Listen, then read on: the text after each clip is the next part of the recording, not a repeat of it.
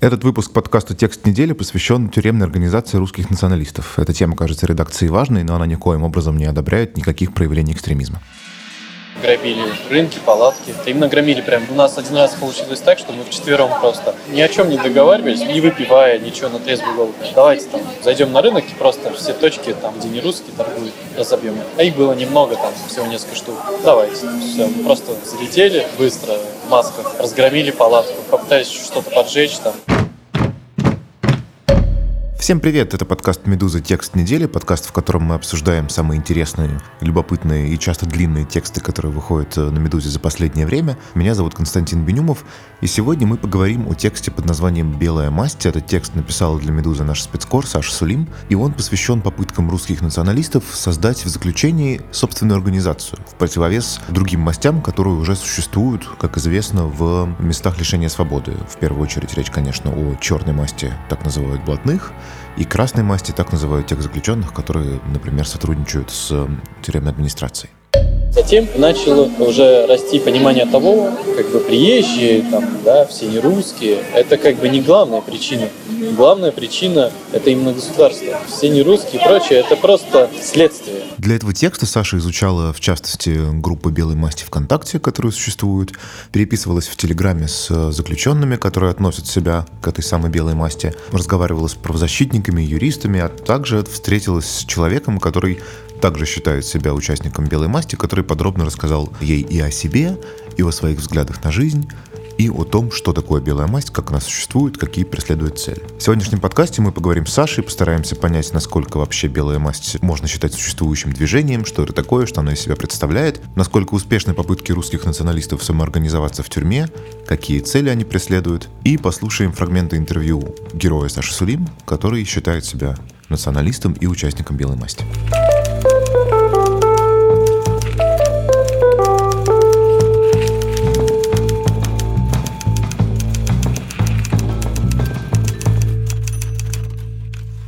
Саша, привет. Привет. Хочу для начала спросить, наверное, не самый, может быть, привычный вопрос для нас и для нашего подкаста, но, по-моему, очень важный. Что ты вообще чувствовала, когда общалась с человеком, который вот смотрит на себя и рассуждает такими категориями, как размер твоего черепа? Я уже не беру как бы убеждения, я вот хочу именно вот это обсудить, да, потому что в моей картине мира это, в общем, в некотором смысле абсолютное зло. В моей картине это абсолютное зло тоже. Э, но хочу сказать сразу, что я совершенно не слукавила в материале, когда написала, что этот разговор наш о размере моего черепа случился в конце нашей беседы. И я действительно подумала о том, что как же хорошо, что вот это все произошло не в начале, потому что я не знаю, как бы я смогла три с половиной, почти четыре часа общаться с человеком после вот таких его слов. Ну, то есть я немножко восстановлю этот диалог, да, он меня спросил, э, ну, вернее, он даже не спросил, он просто как-то констатировал совершенно в проброс, как мне показалось. Ну, вот по вам сразу видно. Я даже не поняла. Видно, что вы не русская. Да, о чем он говорит, поэтому я спросила, что видно? Ну, что вы не русская. После моих уточнений, а какая я, кого же я ему напоминаю, вот, ну, вот были сказаны эти самые фразы про размер лба и форму черепа. Ну, короче, до этого момента держалась все-таки в роли журналиста, которому нужно максимально подробно узнать об этом человеке, как можно больше его разговорить, хотя в этом не было нужды, он сам говорил все эти четыре Он был готов, часа. да, вполне все рассказывать? Абсолютно. И причем э, говорил он это с такой небольшой улыбочкой в уголках рта, особенно когда вот он говорил о своей ненависти к русским национальностям, о том, что он мечтает э, с ними сделать и так далее. Да, то есть я держалась, потому что я понимала, что, ну, как бы это вот такой человек, и мне нужно его раскрыть. А в конце, как бы, мои все хорошо, плотно сконструированные стены пали, потому что, ну, конечно, когда это касается лично тебя, тут уже сложно э, сохранять эти границы, что ли, личные. Ну вот я на самом деле как раз хотел сравнить наши ощущения, потому что я тоже понимаю, что в такой ситуации, когда человек, с которым ты беседуешь, да, рассказывает рассказывает тебе, вот выкладывает какие-то совершенно запредельные человеконенавистнические вещи, Я, наверное, испытываю что-то вроде журналистского азарта. Я думаю, неужели он всерьез все это говорит? Как классно, что сейчас все это запишется, и весь мир узнает, какой он жуткий. Но потом, когда это переходит действительно на, на личности, уже гораздо труднее абстрагироваться, конечно. Безусловно, да. И кажется, что ну вот удобный случай, когда человек разговорчив и открытый, можно задать э, все вопросы, которые тебя когда-либо интересовали про неонацистов, да, и, и людей вот таких вот национал-социалистических убеждений. Вот можно все в подробностях их разузнать и понять их.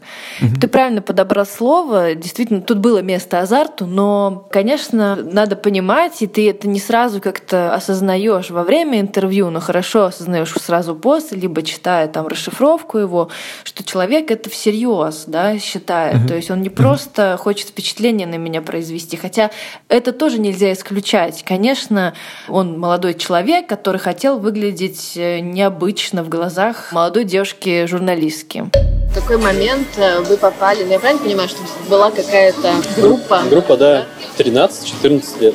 Это была группа скинхедов? Да. Вы ходили с бритой головой, с со да. всеми этими атрибутами? Да. Берцы? Нет, сначала я не ходил, естественно. То есть я просто пришел, мне дали ознакомиться с идеологией, дали там почитать там, как бы подучить немножко что-то. То есть, ну, естественно, вопросы задавали там не просто так. Идейный ли ты человек, нужен ли ты как бы нам или не нужен. Mm-hmm. То есть в таком даже плане. Что чувствуешь там, ну и так далее. Потом, естественно, тренировки, спорт. Мама не замечала книжки? Замечала, да, была против. Да, она и сейчас против.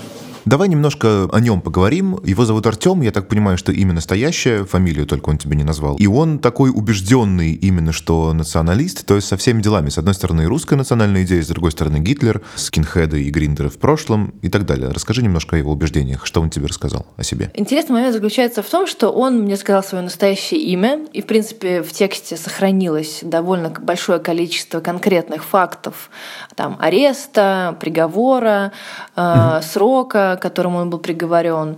И на самом деле вычислить этого человека очень легко. Но парадокс в том, что он видел тот текст, ну, частично, да, который я э, планирую публиковать, потому что это было некое его условие, да, что он увидел. Ну, то есть он просил посмотреть на да. какие-то фрагменты текста, которые лично к нему относятся. Да. Не то, что очень охотно, но я всегда иду на это, потому что мне важно, чтобы, как бы, особенно с главным героем текста, у меня сохранялся какой-то, ну, ну баланс баланс в отношениях, скажем так, mm-hmm. да, что я там, mm-hmm. что я действительно правильно его поняла, и что он, правда, прозвучал э, так, как не то чтобы ему хотелось. Конечно, я ему не отправляла какие-то мои личные комментарии о нем, ощущения, какие-то фразы его описывающие, но вот, по крайней мере, фактически, да, то, что он там какие-то факты своей биографии, чтобы это все правильно было отображено. Вот, и он, ну, под всем подписался. То есть он мне просил mm-hmm. еще больше каких-то фраз, э, тире лозунгов добавить, да, вот национал-социалистических каких-то идей. Вот, это уже, конечно, мы не включили, но, в принципе, он под все подписался, им не просил менять, какие-то там факты менять тоже не просил. Поэтому, ну, это интересный момент тоже. С одной стороны, человек вроде как и анонимный, а с другой стороны, я просто думаю о том, что ему не хотелось уходить совершенно в аноним, потому что он гордится, конечно, собой и своими поступками, своими действиями. Как происходит? Вот, например, какой-то приезжий, да, мигрант, как-то себя там нагло повел, еще что-то сделал, мы его наказали, проучили, да. Мы поступили правильно, как русские, да, там вообще, ну, как человек там правильно поступил, в общем, даже по общечеловеческим понятиям. Например, приставал к девушке, там мы его взяли, там встретили, побили, то, что он к ней приставал. Да, то есть, ну, как бы, ну, поступили правильно. Она просила защиты. Ментов рядом не было. То есть, ну, и пока она вызовет, пока я не приеду, да, как бы, естественно, а тут ну, мы... Вот. То есть, поступили правильно в любом случае. Но нарушили закон. Я думаю, вы понимаете, то, что справедливость и закон, гуманность там и прочее, это вообще совершенно разные вещи. Ему 27 лет, и как-то меня это, с одной стороны, удивило, что он такой вроде бы и молодой, но уже не слишком молодой, вроде как примерно моего поколения, поколения моих там коллег. Вот. А, а с другой стороны, ну, о чем мне это удивляет, в принципе, это такой довольно ну, понятный возраст. Он как бы формировался плюс-минус э, в то же время, что и я. Но формировался в небольшом российском городе, видимо, в среде военных, потому что его отец был военным и воевал в Чечне, и, собственно, погиб в Чечне. Это, по словам Артема, стало некой первой такой, первым звоночком, что ли, для него, что вот некая несправедливость э, не русских по отношению к русским. То есть он утверждает, что это что-то, что он наблюдал, да? Вот он рос в местах, где не русские вели себя как-то плохо, особенно по отношению к русским, и вот поэтому он так... Да, то есть сначала смерть отца, а потом мы все плюс-минус помним, что в начале 2000-х годов очень много было сюжетов, каких-то даже репортажей довольно больших и документальных фильмов о том, что вот группа скинхедов там убили, избили, скажем так, я не знаю, гастарбайтеров, либо даже не гастарбайтеров, а просто чернокожих студентов, которые приехали учиться в Россию. Этого было очень много. И плюс ко всему, это фон некий, в котором он жил и находился постоянно, то есть небольшой город с некой довольно обширной, видимо, дагестанской диаспорой. И, и вот в школе он наблюдал, как э, компания дагестанцев находилась в постоянном противостоянии с компанией русских парней. И вот они так вот, вот эти вот подростковые какие-то войны, разборки. Вот. Ну, возможно, в какой-то момент э, дагестанцы оказывались сильнее, и ему казалось, что вот они как-то особенно несправедливо себя ведут по отношению к русским. Ну вот как-то вот в этом все зарождалось.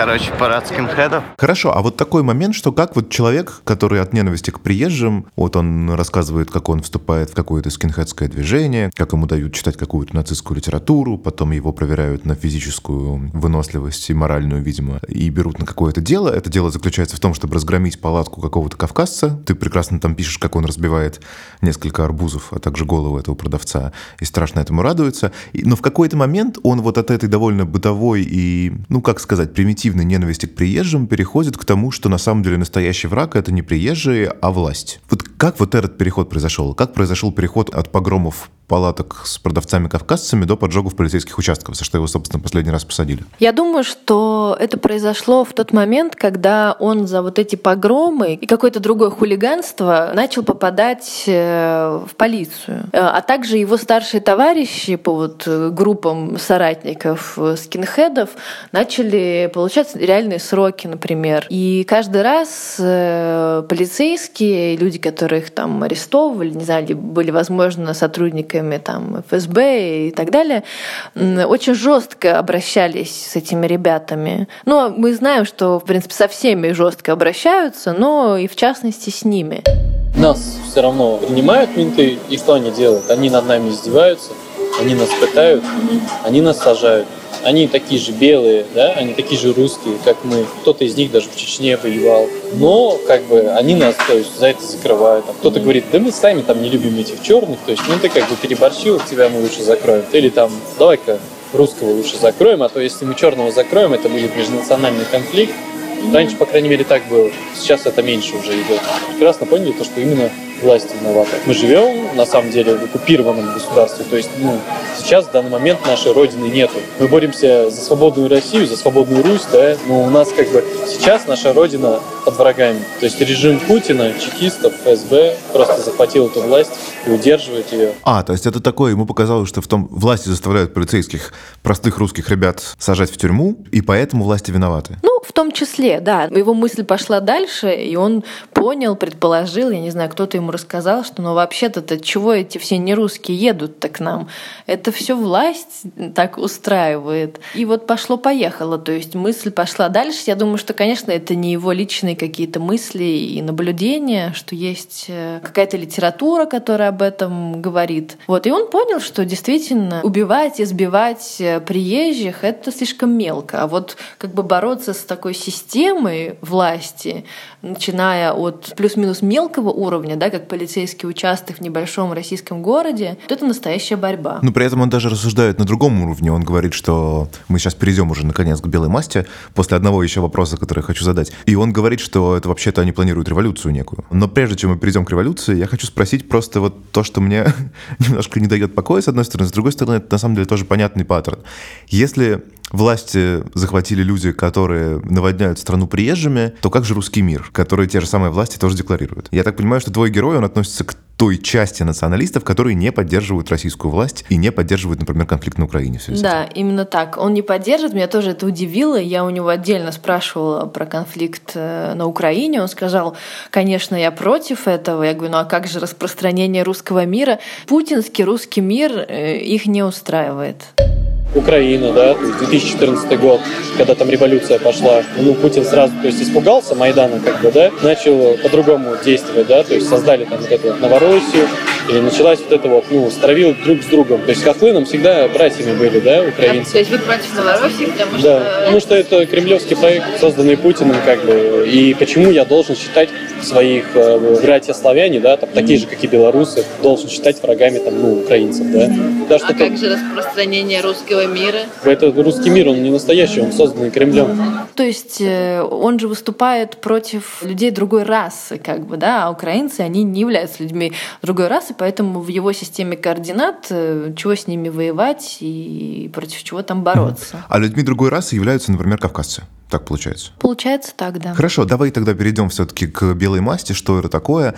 Я так понимаю, что это связано вот с традицией красной и черной масти, которая уже существует вполне устойчиво на протяжении как минимум десятилетий в российских тюрьмах. Я бы не говорила о некой прямой связи, но они явно, конечно, придумали именно вот эту вот формулировку «белая масть». Да, я, конечно, о формулировке. Я имею в виду, что они себя. называют себя мастью, потому что есть уже другие масти. Да, да, именно так. Ну, то угу. есть есть красная масть и черная масть, быстренько расскажу. От этого как бы происходят некие зоны, да, красная зона — это там, где правит э, администрация, как бы странно это не прозвучало, да, для людей, не связанных ну, это, То есть это, это зона, где у тюремного руководства есть контроль целиком над э, территорией и над жизнью заключенных. Да, и есть э, черная зона, там, где есть некое соглашение между администрацией колонии и ну, авторитетами, да, условными, опять же, ворами в законе. И не всегда там сидит вор в законе, но это может быть просто какой-то криминальный авторитет крупный, и вот э, он э, подчиняет себе э, всех там и заключенных, и сотрудников как бы колонии, которые ну, каким-то образом с ним сотрудничают. Надо тоже сказать, что в России не так много сейчас чистых зон в чистом виде, да, то есть обычно там в колонии присутствуют и красные, и черные, они каким-то образом между собой взаимодействуют. Так вот, проблема заключенных неонацистов, им как бы западло идти и в черную, и в красную масть, потому что красная масть, ну, это сотрудничество с ментами, условно, да, вот мы тут э, поджигаем полицейские участки, так что мы пойдем с ними сотрудничать э, на зоне? Нет. А черная масть — это сотрудничество, ну, как они говорят, в кавычках, с чурками, потому что все знают, что большинство там воров в законе — это люди, ну, много среди них кавказцев, среди криминальных авторитетов тоже довольно много кавказцев, они их считают ну, не русскими, вот, и тоже с ними не очень-то круто гонять чаи. Правый заключенный, он не может ни с черной мастью, ни с красной мастью полностью взаимодействовать, полностью как бы в них вступить, что называется. Да. Как ну, себя нужно вести, чтобы ни там, ни там не замораться? По закону, по принципу, по чести, по совести русского ну, национал-социалиста. Ну, например. Вот Я, например, не пил чай с чурками, например, с черными. То есть не садились за один стол? Нет, не садился. Даже если это То есть, были... ну, я садился... А, а какие-нибудь э, воры в законе были? Нет, Серьезно? у нас таких не Нет. было. Нет. Просто какие-то мелкие авторитеты. Ну, конечно, я общался, то есть именно такой вот принцип был, то есть не пил чай, да, там я мог дать телефон ему позвонить, я там взял у него телефон позвонить, да, mm-hmm. то есть как бы оно сотрудничество с ними в принципе не возбраняется, mm-hmm. то есть это по совести. То есть я могу с ними там, да, там, общие дела, общие тюремные криминального мира вот этого. На некоторых там делах стоят там черные те же самые, да. Mm-hmm. И если ты как бы идешь вот именно черную масть, да, не сложа сидеть руки, а что-то там полезное делать, то получается ты с ними обязан. Но не надо забывать, не надо забывать то, что, ну, сейчас понятия как бы они изменились очень сильно, да, не в ту сторону, в которой были раньше. То есть, как бы, и они нам чужды. Вот. Тем более из-за многих вот этих представителей когнитивной нации. Но главное, в первую очередь, не, нельзя предавать свою идею. Мгм, То есть это в некотором смысле вынужденная ситуация. Они под воздействием своих убеждений понимают, что не могут встроиться в существующий тюремный мир, да, не могут распределиться по существующим мастям и группам заключенных, и вот они делают некую свою. По крайней мере, из текста следует, что вот эти максимы белой масти, они не очень максималистские, как ни странно это звучит. Например, принадлежность к белой масти не подразумевает тотального и полного исключения общения, любого общения с нерусскими заключенными. Да, они в этом смысле, правда, пытаются усидеть на двух стульях, если не на трех. Они вроде как э, создали некий устав, такой документ, который они распределили по социальным сетям, по каким-то закрытым группам и открытым группам, который якобы э, регламентирует поведение узника совести, как они называют своих соратников в заключении, на зоне, на красной, на черной зоне. И в этом уставе очень размытые формулировки, в принципе, вот довольно легко найти э, в сети, но, но некий главный посыл это, что главное, чтобы ты не шел против своих убеждений национал-социалиста, а все остальное, э, ну, как бы можно. И не нужно, например, как только ты увидел нерусского заключенного, сразу бить его заточкой и, и так далее. Нет, надо сказать, что по поводу насилия в этом документе вообще ничего нет. По крайней мере, то, что мне рассказал Артем и какие-то другие э, люди, тоже анонимные, ну, то есть вообще анонимные, с которыми я общалась там через Телеграм и через ВКонтакте, о насилии они пока вообще не говорят. Такому, скажем, организованному насилию. Они освобождаются, мы их встречаем, там, первую помощь оказываем и, ну, объясняем, как себя сейчас нужно вести, то, что сейчас уже не то время, то, что надо там ходить, резать черных там или взрывать там власть, да, там сейчас стараться бизнес какой-то сделать, привлекать других соратников, безработных, там еще что-то, только белых славян, ну именно желательно не то, что именно белых славян, а именно, ну, именно соратников. А Какие вообще тогда цели у этой организации? главной целью, о которой они везде заявляют, является взаимопомощь.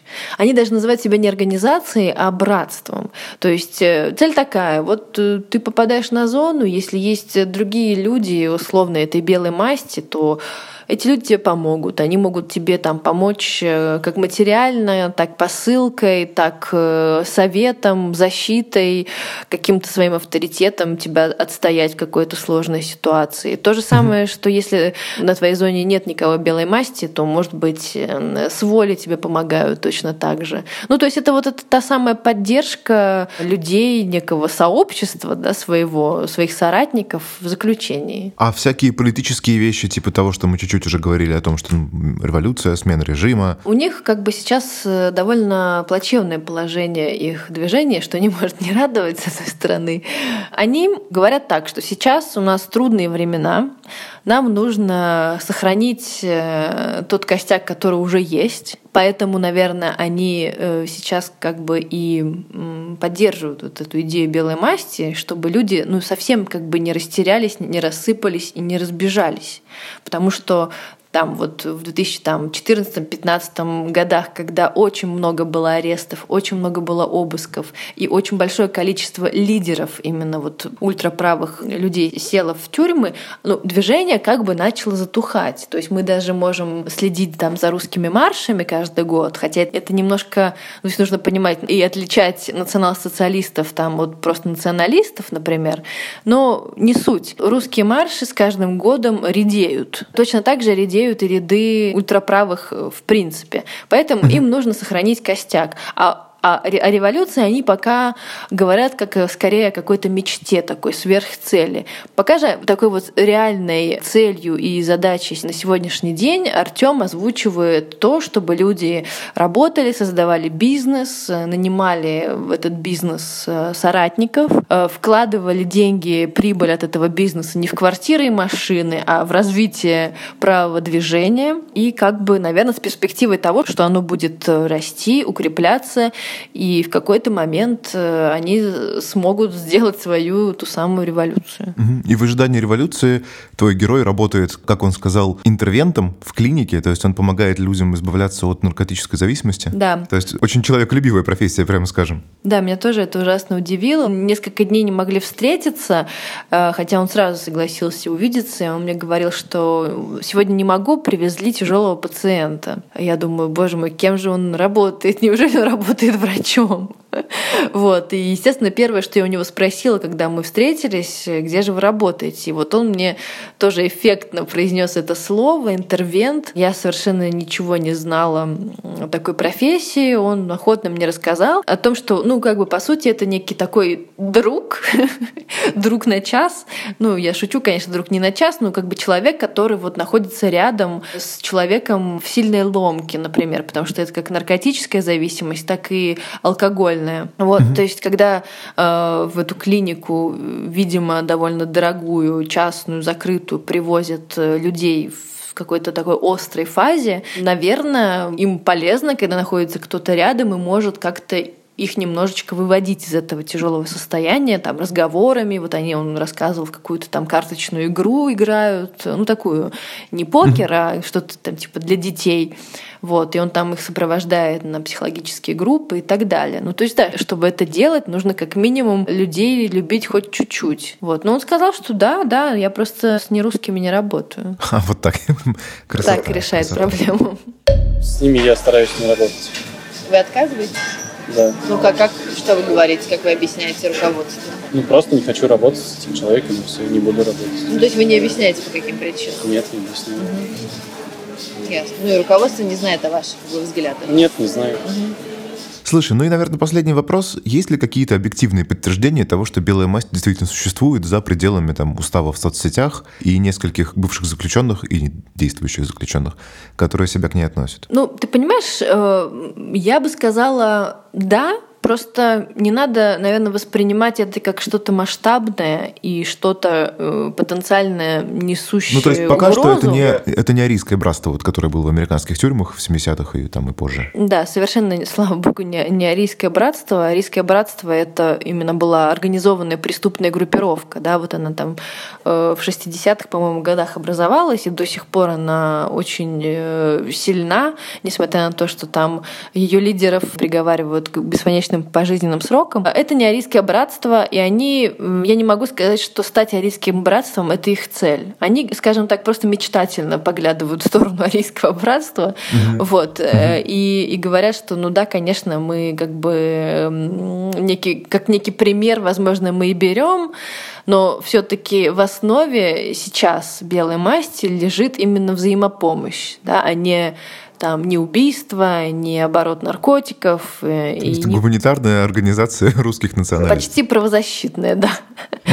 Вот. А, просто еще добавлю по поводу твоего вопроса, есть все-таки она или нет, и как можно это доказать. Ну, например, есть такие косвенные, а может быть даже вполне прямые доказательства. Это скриншоты переводов э, там Сбербанк онлайн или других банков онлайн э, в группах, которые называются там Белая масть, Телеграме Телеграме, ВКонтакте. Люди узнают в этих группах о том, каким соратникам нужна помощь или, может быть, чьей-то семье нужна помощь, и переводят деньги. Почему нет? Да, это вполне себе доказательство. Ну да. О них э, не так много людей слышало. Например, я честно прозвонила большое количество членов э, ОНК, общественно-наблюдательных комиссий, а они, в свою очередь, еще у своих знакомых ОНКшников э, спросили, они никогда не слышали о белой масти. И, соответственно, свидетельство о том, что российские власти или там центры по борьбе с экстремизмом как-то специально борются с белой мастью, соответственно, таких свидетельств тоже нет. Нет, таких свидетельств нет. Только вот Артем рассказывал, как они буквально этим летом через свою сеть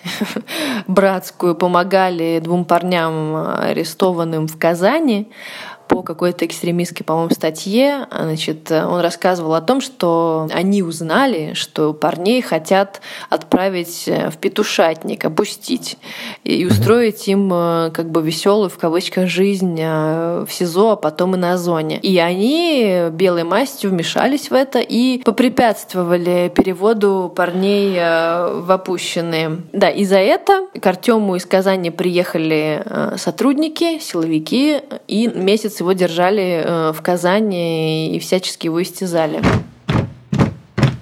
Это был подкаст «Медуза. Текст недели». Меня зовут Константин Бенюмов. Как обычно, на прощание рекомендую вам слушать наши подкасты, оставлять оценки, писать отзывы и письма на почту подкаст собакамедуза.io. И до встречи через неделю.